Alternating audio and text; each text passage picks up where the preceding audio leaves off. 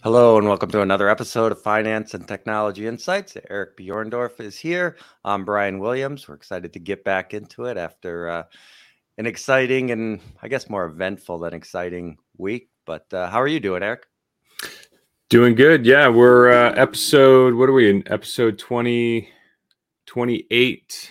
twenty-eight. Um, after right. a two two week hiatus, um, we're not. It looks like we have some rust to knock off uh, from from our production uh, processes. If you don't use it, you lose it, I guess. But um, I guess so. yeah, we, um, yeah. Did we miss two weeks or one one week? It's been two weeks since we've I think been two on, weeks. We yeah, we didn't record for two weeks. Oh, really? Um, yeah. Okay. I went. We or. Or more, because um, we didn't record last week. We didn't record the week before. So just to catch everybody wow. up, I, you know, we took the girls to Florida, um, to Disney, and for a long weekend. And I think uh, I don't know when was that the that was the uh, the twenty-eighth, I think. Okay. Yeah, we were we were gone the twenty-eighth through the first. We didn't record on the second, and we didn't record on the ninth. Wow. Um, All right. So uh, finally, I got COVID. So I'm I'm a part of the club now. Um, I hate to admit that I have um, what I think they call is long COVID.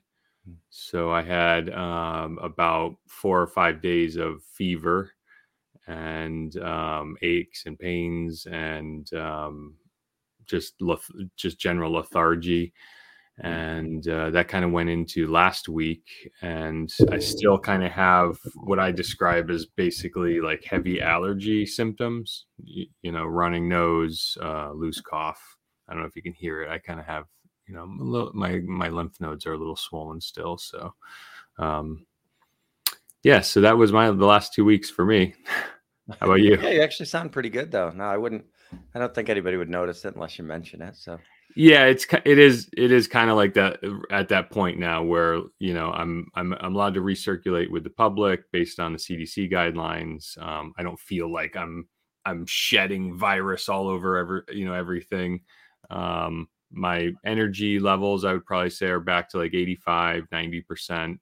Okay. There, I, my lungs do still feel a little, you know, we walked the girls down to the center of the town um, over the weekend. And I was just, I was, my blood pressure, I could, you know, those, those times where like, you can hear your heartbeat. Yes. Yes. So that's kind of um, where I'm at, but yeah, it'll, it'll go out like a lamb, I'm sure. Good. Good. So no, tell us about uh, your... What's going on? I was going to ask, is there a specific time when they uh, consider it to be long, long COVID? And I was going to ask you about the taste, your sense of taste too. Um, oh yeah. So the, so my taste um, was affected, but again, it was, it felt more like, I don't know if you've ever suffered from allergies, but you know how like all the, all the symptoms associated with drip, you know, like when, the, when your mouth gets pasty. I mean, I know this is disgusting, but you know, when, when you, that whole your no you know your whole nose and nasal situation gets you know whatever that that's a, what I I experienced. I didn't I didn't experience some real marked um drop off of my taste, like oh I've got COVID because I can't taste anything. Right. It was the elevated it was the sustained elevated fever that I had for four to five days that was the real tell for me. Yeah. Well, I'm glad to hear you're feeling better, getting your energy back. And uh, hopefully it's back for the weekend. You need a little bit more, at least if you're up moving around, right? You'd rather have that on the weekend. During the day, you can just kind of muscle through your work because you're not. Yeah, not I mean, I, physical. I really didn't work much um, over the last. Uh, I, I I probably would say I returned to work maybe last Thursday or so. But I, I took I took a good ten days of like. Mm. Rest. I mean, you know, you could stay on top of emails from your phone, you know, and that's, I, I stayed above water and things, but um, yeah. yeah, it was, it was not a lot of, you know, kind of in the saddle working time right. for, for a long time, which is frustrating. And we were going to take the girls last, last week to, um, to a resort uh, on the, on the, um, on the sound. I forgot what, what town it was in, Westbrook or, or maybe Milford or something. We, we booked a really nice um, overnight at a resort with some friends, and uh, and missed uh, one of our very good friends' birthday. So mm. it's kind of a disappointing situation. Plus, you know, burning burning a uh, two weeks, uh, the last two weeks of the summer is kind of frustrating. But yeah, yeah. I mean, I, if you're looking for a sunny side up, it was a big vacation week, so I guess from a work standpoint, it was probably a little bit light as far as contacts and, and marketing yeah. and that sort of stuff. So. Um, But, but yeah, enough about is... enough about me. I want to hear. I want to hear about your la- the last seven days of your existence. Yeah. Tell so us all we, about that. Yeah, so we uh, we did an Alaskan cruise. We flew. Uh, so last last Friday we went to uh, left from Bradley and flew to uh, Toronto, and then we had to rush through the airport to get our connecting flight to Vancouver because we were delayed coming out of Hartford significantly, and we had like a three-hour gap there, but that just that just closed up. But uh, so we were able to make that, and we went to got to Vancouver. We ended up staying there t- two nights, which was the plan, just to kind of get acclimated to the time change and give my son a kind of a rest there and go through our test again. He had the test again for COVID, but we didn't. Um, so we, because he's not vaccinated, so he's he's four years old, so he's not uh, not at that point yet. So.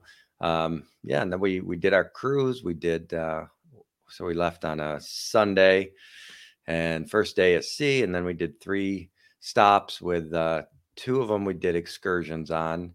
And, uh, then we sailed back to Vancouver and got off Sunday. We, uh, did not, we did not stay in Vancouver when we got back, but we did stay in Toronto just because we, we got off the ship about ten o'clock and then, uh, by the time we flew to Toronto, it was so late. So luckily my wife had the hotel booked in the airport, and we got, we got into Toronto at one thirty local time. So we just, we stayed there and then uh, flew back to Bradley yesterday. And that was, that was delayed too. Uh, oh. But we got back home about, I don't know, I guess about three o'clock or so. So that was our exciting uh, couple weeks. Really so good let me, time. Let me ask, have you, yeah. have you ever taken a cruise before?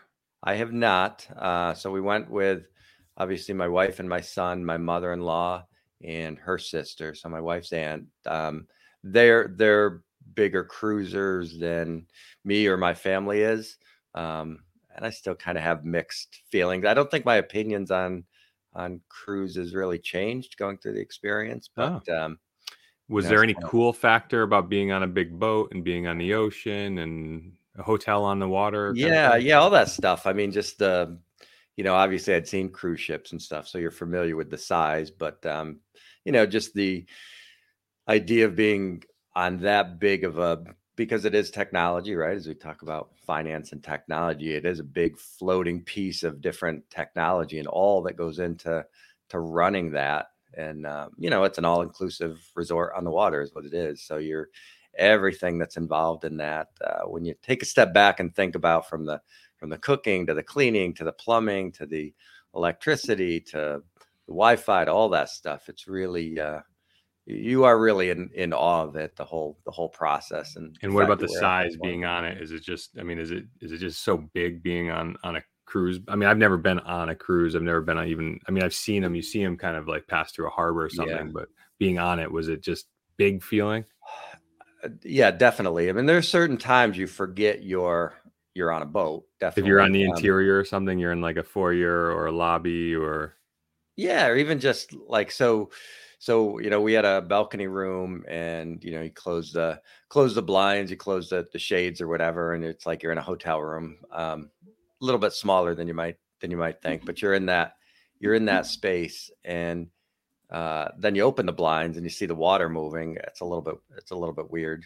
You know, you're like, oh yeah, we could you we feel the listing vessel. While you're in bed, or was that? Is, did, was uh, that... You know, I, I really didn't. There, there was one night when uh, when it was a little bit choppy, and my wife was asleep, and I was just kind of laying there. But it, it didn't, it didn't make me sick. It didn't uh, prevent me from falling asleep. I was awake just for other reasons or natural cycle or whatever. But uh, it, that, yeah, it didn't bother me. I didn't take any sort of medication. My wife does some stuff uh, just like that, you know, that thing you put behind your ear, one of those magnets to, uh, so she does that. She does, sometimes does that when she flies too, but I didn't, I didn't take anything. I'm normally pretty good about that stuff. Like I don't have issues with flying or so. I figured I'm not going to take anything, you know, in advance of it. Let me get on. Let me see how it goes. And um, so I didn't have any problem with that. All um, right. So tell so tell me now about like the the the destination. You know, I when I think of a cruise, like sure, send me to the Caribbean. Set, you know, let's see, let's go to Miami, fly into Miami, warm shorts, you know, uh, mm-hmm. sun, uh, islands, beach, whatever. I personally internally have no ambition to go on a cruise to Alaska. Um, mm-hmm. What do you, what was your thoughts on that? Yeah. So mine, so pretty much the exact opposite. So the idea of using a cruise as like a, a method of transportation is extremely inefficient. You know, like I have no, like, you know, cruising to taking a cruise across the Atlantic or something like that. I don't have any interest in that because it's not, there's more efficient ways to, to get to London, you know, there's so, but the, the cruise in this instance, you're going through, uh, you know, you're going through that, that channel. You're, so you're not, you are out in the Pacific kind of on the way back, but um, so the cruise is part of, part of the sightseeing expedition. And there's, you know, from a glacier standpoint and, you know, whether it's a, a looking for whales or dolphins or whatever, there's no other method to do that other than than be in a boat. So so the fact that the cruise is part of the part of the experience, you know, I wouldn't have any interest in being on a cruise where it's just ocean on on both sides for, you know, seven days or whatever. I don't.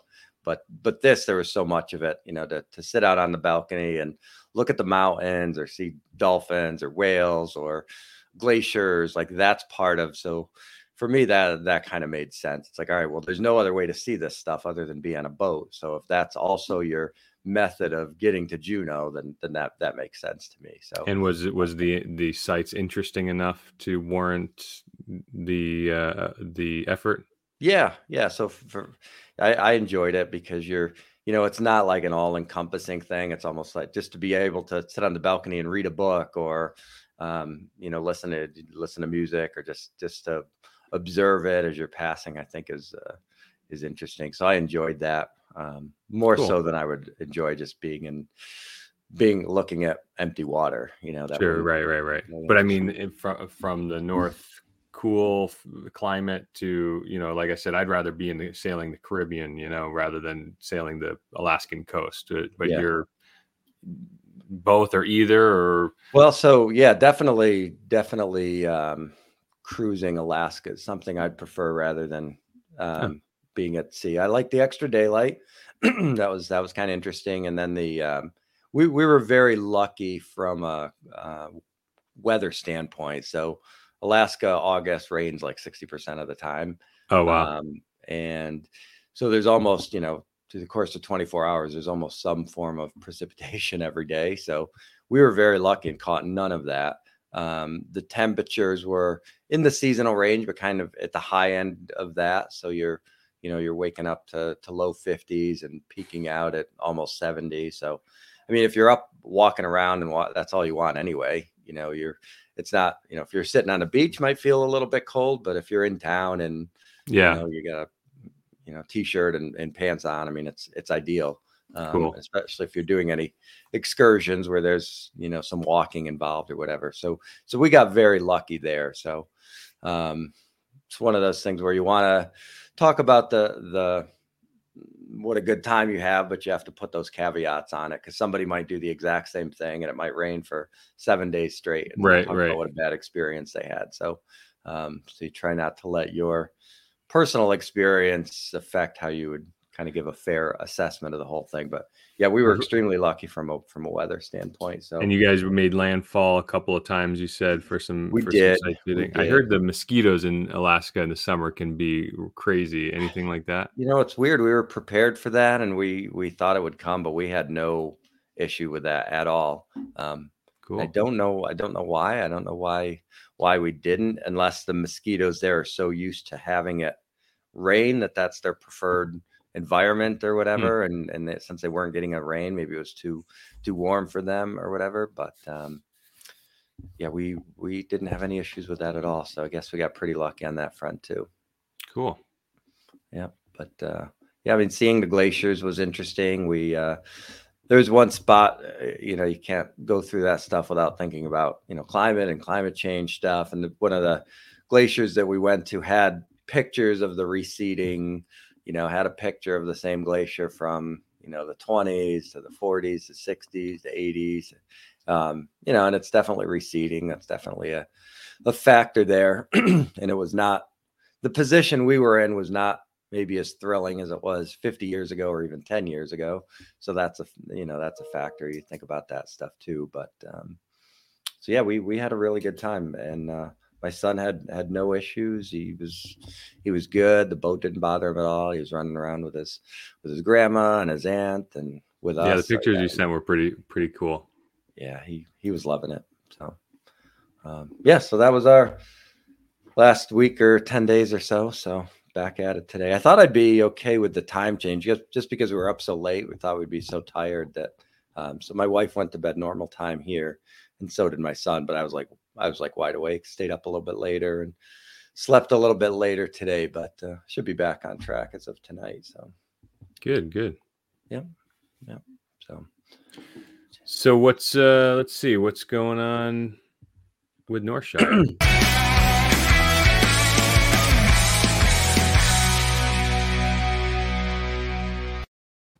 Well, I love that still. That's so great. Um, yeah, so it was just a matter of uh, like, you know, like you said, trying to be, you know, you were sick, I was away, but same, same sort of thing. You're nothing necessarily proactive. It's just reactive stuff. Um, we were a little bit disappointed in the, uh, the Wi-Fi capabilities of the ship. So um, they don't have Starlink yet. Yeah. They, so they, they had two, cert- they have two options and they, they, build one as like uh basic internet and they said best for emails or whatever, and the other one was called like uh, something streaming Turbo plus for whatever, but there was no possible way you could use it for any sort of streaming. So um it was it was you know, other than email, it was pretty much tough to do anything, which is probably a good thing. Um put the devices down, go yeah, look at the glacier, right? Exactly. You know, and and so I was, you know, a couple times I was kind of bummed that I wasn't able to do certain things business wise that I wanted to do. But I was like, you know, if the trade off is not seeing a bunch of fifteen year olds recording TikToks on the deck all day, it's probably worth it.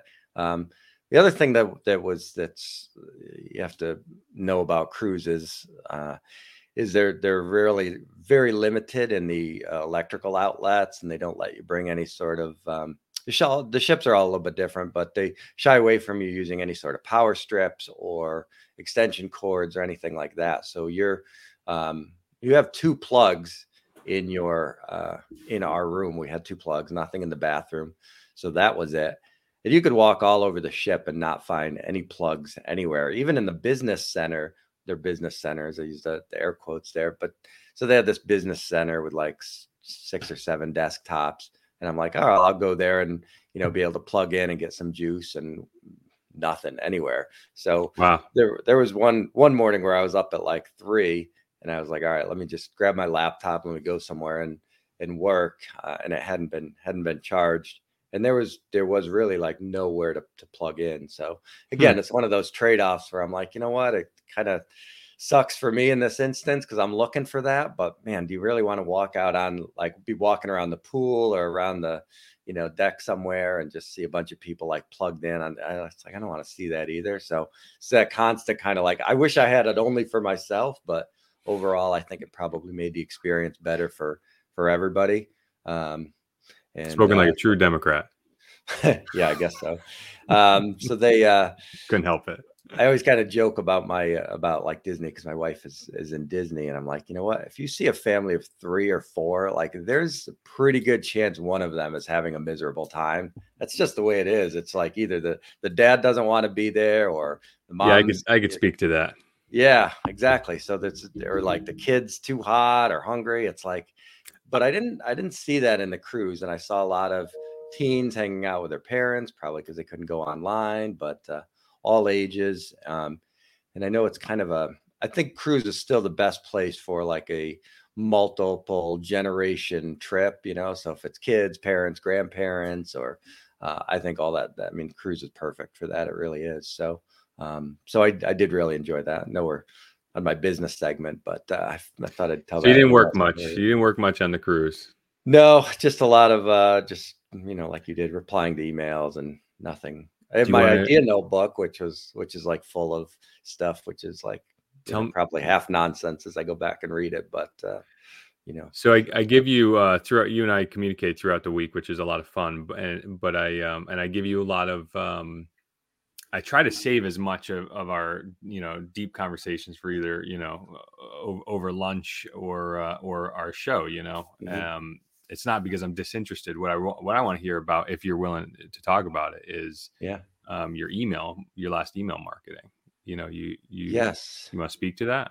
Yeah, that's right. I mean, we haven't done a, a show in a while, so I had done. Um, Well, last time we spoke, you said you sent out a pretty lofty uh, email campaign, right? I, I did. So so the first part that was kind of funny is I had um, I used SendinBlue for my uh, for my email marketing. So they're very similar to like a MailChimp or uh, or Constant Contact. I, I stumbled on them because uh, when I I was I think on MailChimp, but I I went there because uh, their high volume stuff was a little bit expensive. So when you once you get into higher levels of contact, uh, MailChimp and Constant Contact were a lot more expensive. So, um, so I used SendinBlue, and I, I actually thought my my email limit per month was twenty was two hundred thousand, and it was twenty thousand. So I had prepared this list, but this uh, very long list, which I wasn't able to do. But um, anyway, so I did send seventeen thousand emails. This was from a Connecticut business list. This was a um, and it. It was, uh, I thought, a, a decent value add. It wasn't necessarily a huge sales thing or call to action. It was, you know, in Connecticut and a lot of other states, there's a mandate for a retirement plan. So the first mandate already passed, one hundred or more employees. Uh, at the end of October, it's twenty-five or more employees. And then March, it's five or more employees. And all businesses are going to wait to the last minute. You know how it is. But this isn't something you can, you know, you need to just wait and think about two days before your deadline. So, um, So it was, you know, briefly explaining the program, putting the disclaimer in there that I'm not affiliated with the program, but here's here's the mandate. So there's really two parts. There's the mandate, and also the state of Connecticut is running their own platform. Bless you. And they uh, so they have their own platform. So it was the call to action was to sign up for a webinar or for uh, it was a webinar or a LinkedIn event. I forget, but I do have a LinkedIn event coming. And then if not, you know, schedule fifteen minutes to chat. So. Um, So seventeen thousand, a value, like a so an informational piece, mm-hmm. with an offer to for a webinar. How many respond? How many positive respondents did you get? Uh, I think about five or so people actually booked time or uh, or signed up for for the event, which was pretty good. Um, the uh, the unsubscribed was less. I'm sorry, what? That's like one re, one one lead per three thousand emails. Yes, I had. Uh, twenty-seven hundred openers, which is pretty good, around seventeen percent, I guess. Uh, two percent were clickers and about one hundred fifty unsubscribed, less than one percent. So, so that's Not a pretty bad. Good sign, I guess.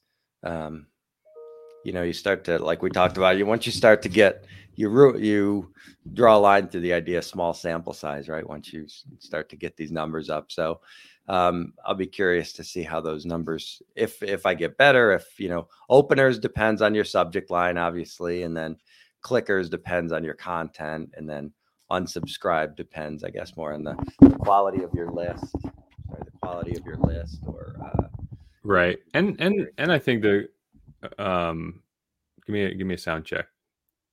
Yeah, can you hear me? Okay. Yeah, you're a little distant there.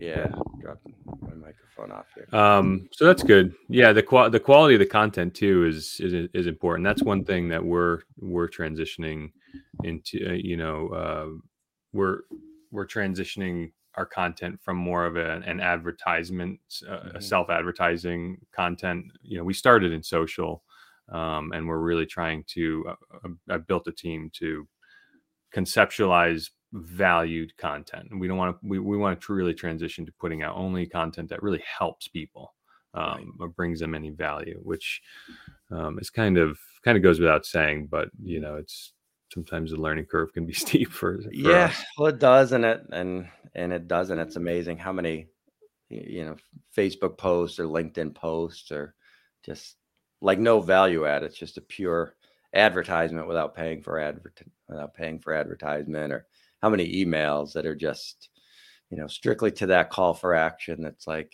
hey, can you book an appointment? Here's my right. calendar. It's like, I don't even know what you do. Just scroll down to your um, to your email signature to even find what company you work for. Right.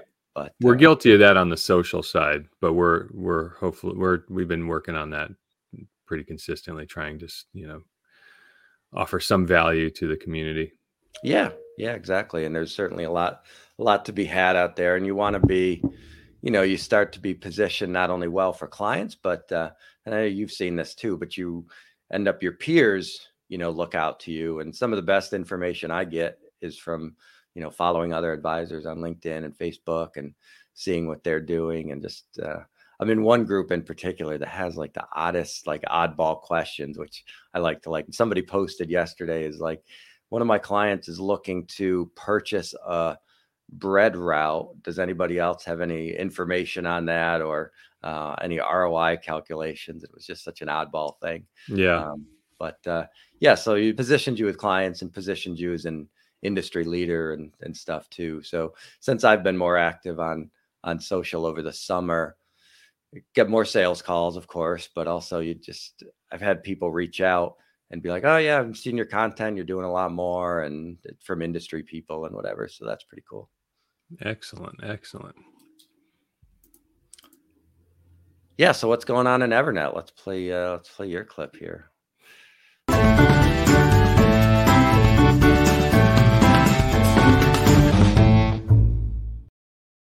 love the binary code on that. It's so funny. It's so appropriate.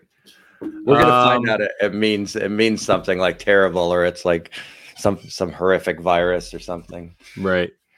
So what's new with us? Um, we uh, did some hiring. So we're expanding our team, brought in, uh, we're bringing on, well, we just brought in another resource on the marketing team. We're bringing on another technical resource presently. Um, I've uh, finished this internal project to it's, I've spoken way too much about it at this point, but it's kind of in, pretty impactful. But um, basically finished integrating uh, my H R software with all of my business software. So when we bring in a new resource, that resource propagates across all of our software and provisions their user account across all of our software. And then I implemented what's called single sign-on. So again, um, not only are they provisioned, but they log in through our identity provider, which is our email system. And now they have like one click access to all of the applications we use. And we use we use at least a half a dozen softwares daily, um, heavily for our, to run our business. And, um, you know, it's it just lowers the bar for new team members, new employees. Um, the learning curve can be pretty steep for, for a new employee. So it's just all in that effort to just really lower the learning curve and the onboarding uh, burden, I guess, uh, for, for new employees. So that's pretty exciting. How long does it take when you hire somebody to get through what you would consider onboarding and then start to work? I mean, I, I've had, I've had new employees not be really productive. Um, I've some some have come online and within a day or two and have been incredibly productive. Um, one of a, one of our newest hires is like incredibly astute when it comes to the tools and the methods. And um, you know, I I only have to show him one thing once, and he he gets it. I've had some I've had some resources take six months before they really kind of understood the paradigm around the tool set that we use in the workflow. And in retrospect, maybe those weren't the best resources. I, I tend to try really hard to develop people. Um, and, um, I probably don't, I probably don't throw in the towel for on people fast enough. And mm-hmm. I think that's one of my managerial, um, um, problems is I, I, I try to find the value and, and opportunity in everybody and kind of help develop them. Um, so, uh, yeah, it's, it, a, a good resource should, should be online and, and gelling within a week or two, I think is, is where we're coming from. Um, we, one of the parts of the projects, this whole H R project that we that I've done uh, over the last six months is um, implement a learning management system, okay. which is basically a software that it's basically like um, if you've ever taken an online course, it's basically mm-hmm. a portal that a company can curate their own online courses. Um, actually, there's a there's a tool that allows us to sell courses if we wanted to. Um, so you can use it internally for your company, or you can and or sell courses. And like if you were a consultant or something, um, you may have seen those online. Um, but we're in the process of basically codifying our entire onboarding and training uh, processes in video assets, basically recording a training with a real person and then basically using that video asset as using that training as a video asset for a, a particular course. And then uh, the cool thing is you can um, then assign like an assessment to each course. So it's like, watch the video, answer the, the, these questions. You know, for us, we don't see any value in maybe more than five questions or something per, yeah.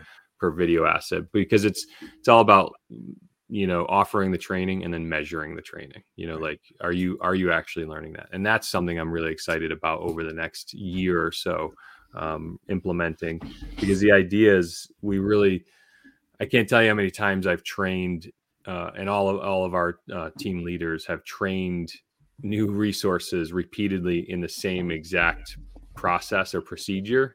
And if you could just capture that in a video, and then just assign that video learning to the new resource and basically say, okay, on your first week, just go through all of this training and then report back. And then the, your team leader will, you know, see your measurement scores and things through that. And then effectively, you know, the goal, you know, on week Monday of week two, when you start talking to the resource and collect, you know, about this or about that, they don't have that like distant gaze and the glossy eye look, you know, it's yeah.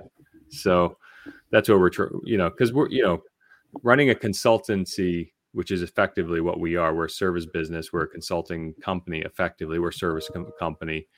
It, you know, my over the last twenty years of doing this, it's the hardest business you can run, you know, and and when I sell this business or retire or move on, you know, I, I always tell my wife, I'm I'm going to go like open a hot dog stand somewhere. Mm-hmm. or, lemonade or, stand. You've got experience. Yeah. I'm going to open a, le- right, a lemonade stand with the girls or, or like go just rent uh, mopeds on some like resort yeah. island or beach. You know what I mean? Like that, it's just so transactional. It's like, here's mm-hmm. the thing. Do you want it or not? It's here's the money, like enjoy, you know, yep. running a consulting company is, is like, it's such an intellectual product that you're selling. And then there's a heavy, I mean, it's all service and, and not that I'm afraid of offering service, you know, it's, I've always been in, in service. Um, but it's just incredibly difficult to, to grow that and scale that and maintain a quality product. So, yeah.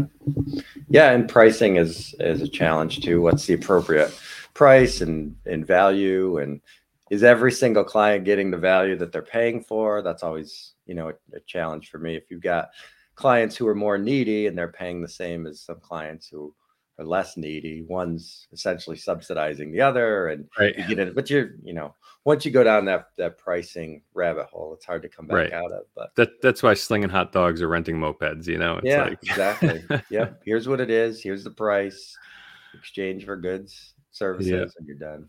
Um, so that's, uh, so what did you find is a good uh, video length for your training videos? How long do you make those? That's to be determined, but okay. I'm uh, I'm guessing it seems like most people today don't want to sit through more than like an eight to twelve minute video, right? I mean, t- I think about what the target. twelve, that's what I have.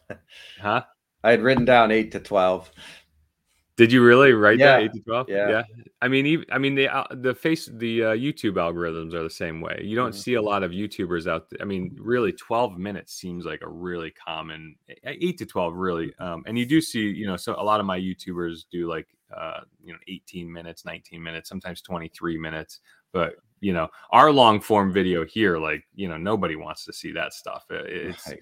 Um, I, I do like, uh, I do have a couple podcasters that do long form and talk about, you know, specific subject matters, but when you're doing like an information transfer, um, you know, it seems like eight to twelve minutes is really a target, target yeah. time for that. I, so. I can only go about twelve minutes without getting a snack anyway. So that's, that's or che- ideal. Checking your email or checking your text or like Well, yeah, I mean, I think that's from a, a hundred percent attention. I mean, even the longer form stuff I, that I listen to or watch, it's pri- it's usually secondary. It's going to be on in the background. And if you miss something, you can just go back and, and rewind right. it or, or you miss a segment or something. But no, that that's interesting. So your ultimate goal be like, all right, I want to get to onboarding in this team or this department is twenty hours. We know that's what it takes every time. Or, you know, do you have like an hour goal in mind? Is that no, I, I think like the first, I think that everybody should be able to be onboarded w- within the first week of employment. Like it, it just feels like it's like the first week of school, you know, like, you know, only the tough teachers are really like, you know, bearing down on the students uh, within the first week of school from an educational standpoint, because there's always forms and there's always introductions and names and, you know, acclimation, you know, and I, I'm that kind of leader. Like, I don't, I don't really want anybody to stress at, around me or for what, what I'm asking of them at all. So in my mind, I feel like the first week is really just should be orientation, you know, knowledge transfer, training, that sort of thing, which I think, you know, uh, surprisingly, the curriculum that we have put together, we, we've put the whole curriculum together so far from like a, um, a, uh, well, curriculum or syllabus standpoint, you know, so we have what we want to train. So now we just have to populate it with the training uh, video and assessment assets. And then we have some more learning that we have to do about the platform on how best to implement that. Should should training, should all the trainings just be open, or how best to kind of lead them th- by the nose through the most optimal path? Because a lot of trainings, like you don't want to really learn about this software or this task in this software until you get the overview of that software. Mm-hmm. And you don't, you can't get in this software unless you first log into your email. You know what I mean? So it's like, it, it's, it's really kind of developmental like that. So we have to kind of sort that out. And, um, but I think a week is going to be definitely enough time to do the knowledge transfer. And the, and the cool thing too, is um, using it to reinforce processes. You know, we're pretty operationally mature at this point. Our team is really um, operating on all cylinders, but there has been times where like somebody's not following, you know, for whatever reason, have just, they jumped the track on a, a given process or something. And then, you know, rather than be disciplinary, uh, disciplinary about it, you just say like, you know, you, you, one of the team leaders or something can just reassign the training to that resource and just, you know, here's ten minutes, do the assessment and move on, you know? Right. Is your, um, do you have the training set up to, is there any leeway based on somebody's experience? So, so let's say you had a twelve minute video on using Teams or something, and somebody comes in and they're like, oh, I'm a, I'm a Microsoft Teams expert. Can I, you know, switch out of that segment, or do you give any leeway there? Um, you know, for twelve minutes, we'd rather, we would, we would yeah. rather just have you take the training. Cause it's always, all of the training is going to be in the context of how we use the tools. Mm-hmm. So it, it it's going to, even if you are a Teams expert, and we do use Teams heavily, um, it, there's still context in the way that we use Teams. And if you, uh, do you integrate all your H R stuff with that too? Like your, Uh, sexual harassment training and all that sort of stuff? That's a great question. Well, yes. So there are, um, fortunately, this um, platform has off-the-shelf uh, trainings like sexual harassment and um, discrimination and all that, that um, based on the, the state's Department of Labor re- uh, requirements, we can buy uh, for a pretty reasonable price and then just assign it. So yeah, we could, you can kind of build in um, necessary trainings like that. One of the things that we're thinking about and we're exploring, we we do sell and dog food, which means we use it ourselves internally, a security awareness training platform. Right. Um, and that's a really important piece. And we are looking at whether our L M S can also be that, but what L M S is? L M S stands for Learning Management System. Okay. Um, and if you Google, I, I bet you if you Google L M S, you'll see all of the key players out there, because it's an up and coming kind of product. Um, mm-hmm. The top five L M S softwares.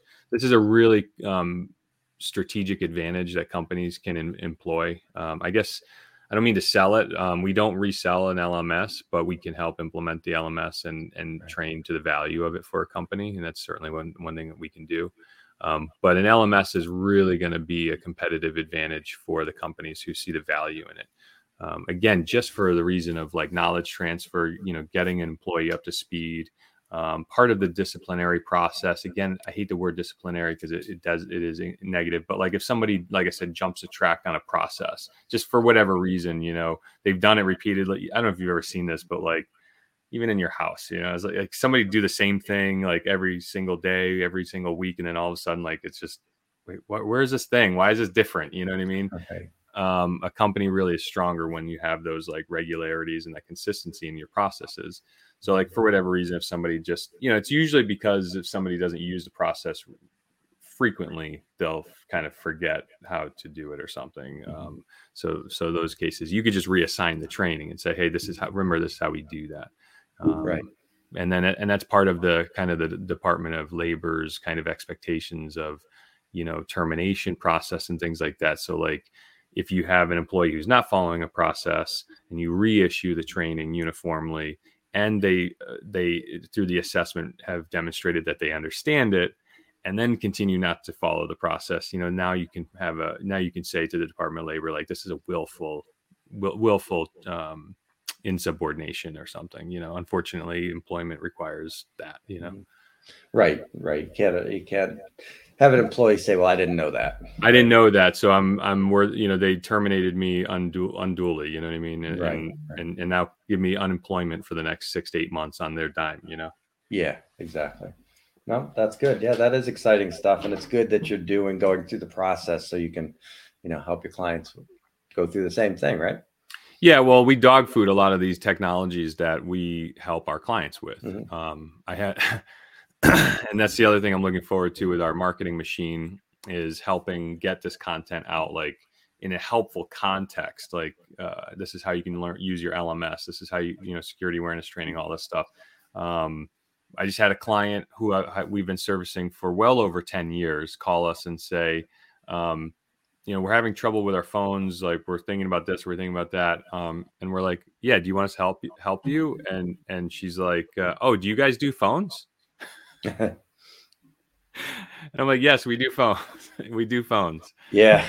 So, um, isn't that, yeah, it's, it's crazy sometimes when that, when that happens, you have this other line of business, and it happens to me all the time. Cause I end up talking about four oh one k and retirement plans so much, especially because my, um, you know, with the Connecticut mandate and stuff. But I've had people say to me like, man, I wish you, I wish you managed personal money too. And I'm like, ah, it drives you nuts. But that, but that's on me. It's my fault, not theirs. But, yeah. Um, and that's part of the market. Yeah, exactly. That's the stream of marketing. That's what marketing should do, is just inform mm-hmm. and, and, and that sort of thing. I even, one yeah. of the things, I don't know, did you know, did I tell you about the, um, uh, the ad banner that we put in our, um, corporate email signature? Did you I- did. Yeah. I think you showed me that. Yeah. That's pretty cool. So yeah, a few weeks ago or a few months ago, we implemented a product that allows us to centrally administer our corporate email signature for all of our resources. And we can dynamically insert their names and their emails and their extensions and that sort of thing. And it's really nice. It's, it's, it solves a problem of, you know, every, you know, just unifying your, your messaging and your presentation to, to your, to your uh, network out there. And uh, I just had the idea, I was like, you know what, let's just put an ad banner in the email signature in a tasteful kind of way, because uh, I looked at our mail server and I think we're sending like seventeen thousand emails a month from our organization. Wow. So I, I said, well, that's seventy, seventeen thousand opportunities to educate the employee or the, uh, the, the uh, client base and whatever. And it's not thousand. Sometimes I have that before breakfast. And it's and hopefully we continue to remain tasteful in the way that we do that. So it's just yeah. more about trying to educate. Like, yes, like we're going to do one that says like, yes, we also do phones. You know, yes, right, we, do, right. we do phones. Yeah. And that's where like a like a newsletter or some of your other content comes in too, you know, right. all sort of ties together. Yeah. Yeah. Um, yeah. So let's think about security on on phones too. But your your phones can be can be hacked and tapped into as much as your email can. Yeah, I mean, but we're not just a security company; we're a systems right. company. You know, where we we're we're the entire I T function for a business. You know, mm-hmm. uh, doctor's office, lawyer, you know, law firm, whatever. Like, um, even though you might have an I T resource in house, you know, there's there's more work than can be done by one resource. And certainly, your attorney or your doctor or your dentist should not be managing their phone systems. I mean, it's just it's just not appropriate. You know, so.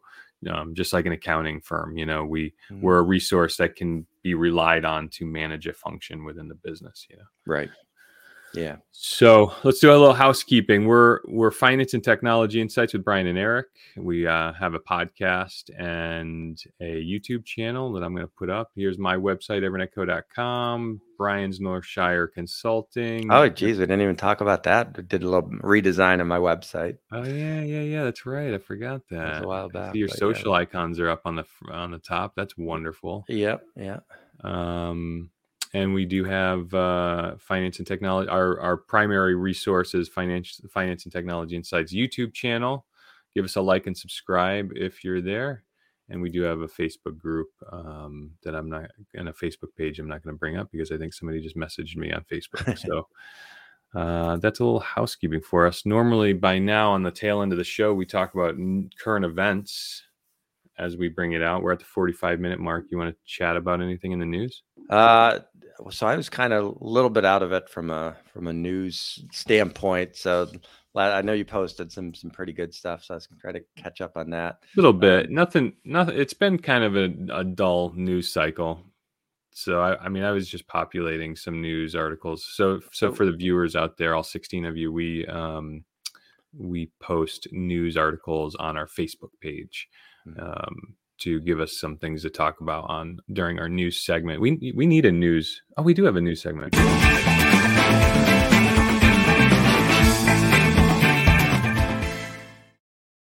love that.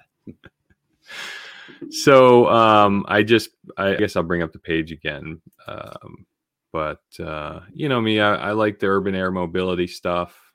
Mm-hmm. Uh, United Airlines just pre-ordered ten million dollars worth of uh, air taxis. Um, yeah, I didn't get a chance to read that article. I did see that. That uh, that does look pretty interesting. And they're not they're not obviously self-driving or anything, right? There's pilots involved there. Yeah. So the the news cycles uh, keeps. It seems like the plan for all these companies. There's a number of companies that are ta- that are uh, working on urban air mobility. That it's a combination of uh, urban air mobility and uh, the electrification of flight. Mm-hmm. So a lot of these are E V tolls. They call them electric v- v- uh, vehicle vertical takeoff and landing craft.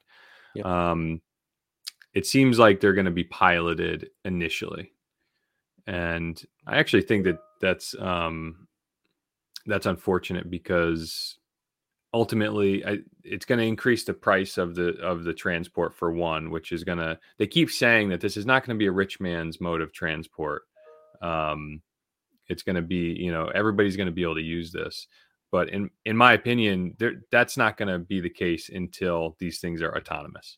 Correct. Because the flight, the cost of the flight, if when you add in um, the the cost of the pilot.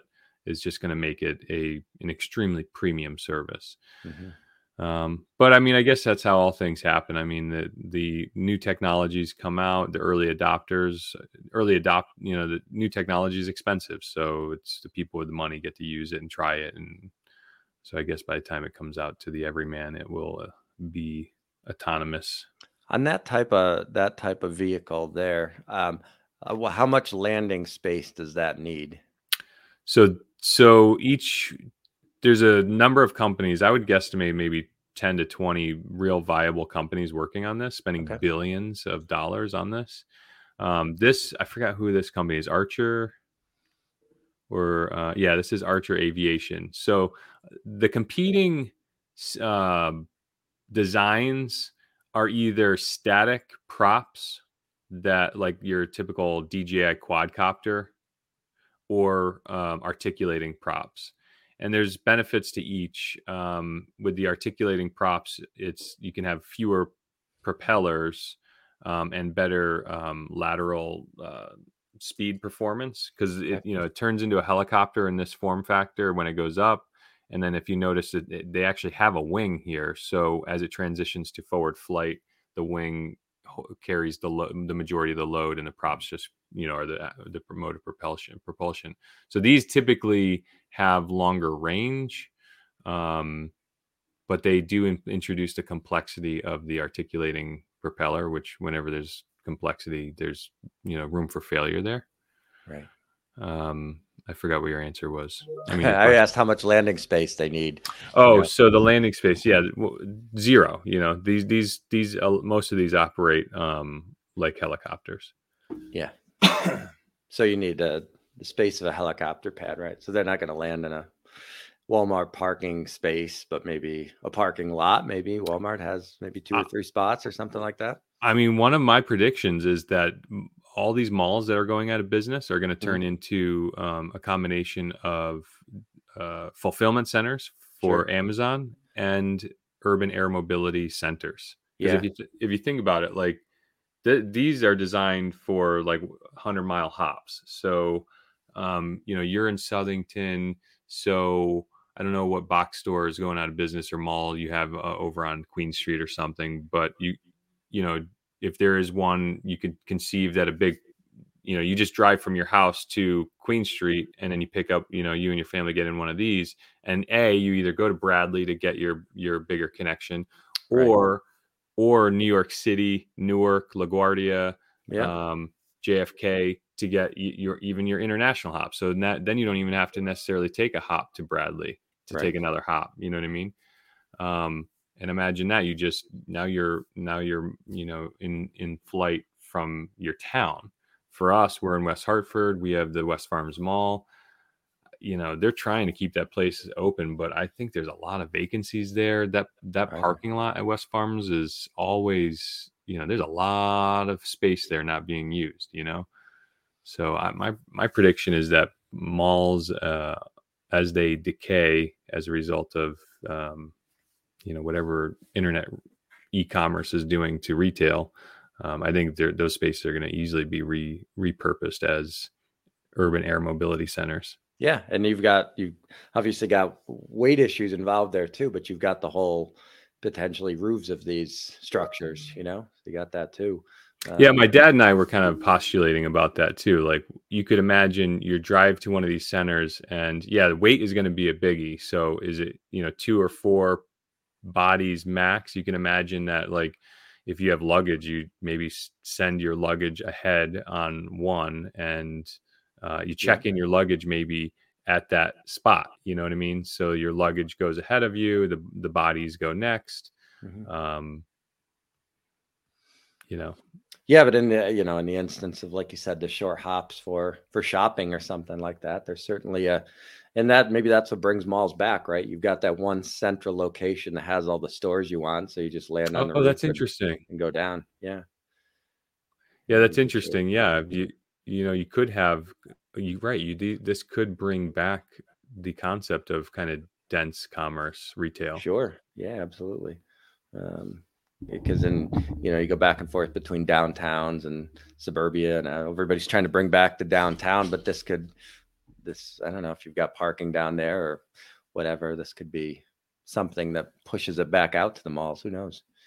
Yeah. And I think this is going to, um, I think this technology is definitely going to drive people out to the rural areas. I mean, think about mm-hmm. it. Like if you, if you can go live out in Litchfield or at the Adirondacks and live in mm-hmm. some quiet town, one hundred, one hundred fifty miles away and Um, get, you know, your five acres of land for significantly less money, and you want to still catch a show or shopping, uh, rather, you know, without, you know, driving around the mountains and the hills for an hour and a half mm-hmm. for two hours, you just grab one, you know, hail one of these in, in your local community. And, um, it, it's really compelling to see what, how this is going to tra- transform Our, yeah, our and when culture. You talk about one hundred mile range, I don't think most people realize how much is within a one hundred mile range, because you associate that with with driving. one hundred miles by air is obviously, it covers a significant, um, much more. Right, range. one hundred miles on a, on your car's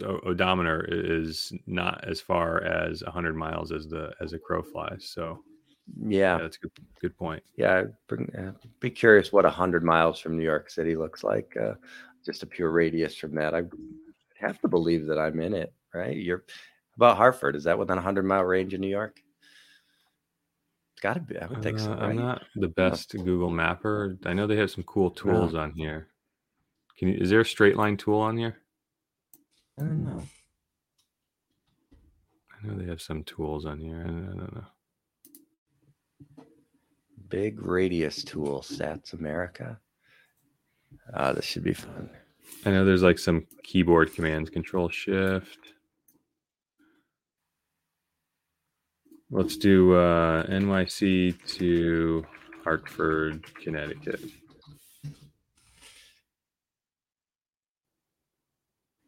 So that's one hundred eighteen miles, and that's pretty straight. So you can imagine direct Hartford to New York City. Yep. And that looks like lower Manhattan too. So that's a, about one hundred miles.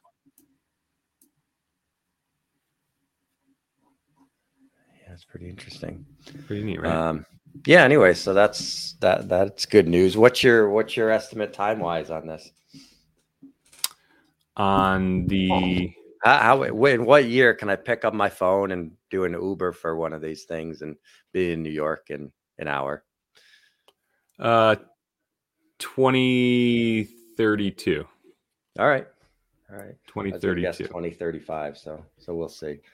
We'll, no, we'll I, I, I, they keep saying that it's ten years, ten years, ten years, but there are, I've been following this pretty closely, and they're dumping billions of dollars into the yeah. development of this, and you, you and they have backers of the likes of Uber, the airlines. Um, so mm-hmm. I don't think they're going to. I don't think this is going to go backwards, and and um,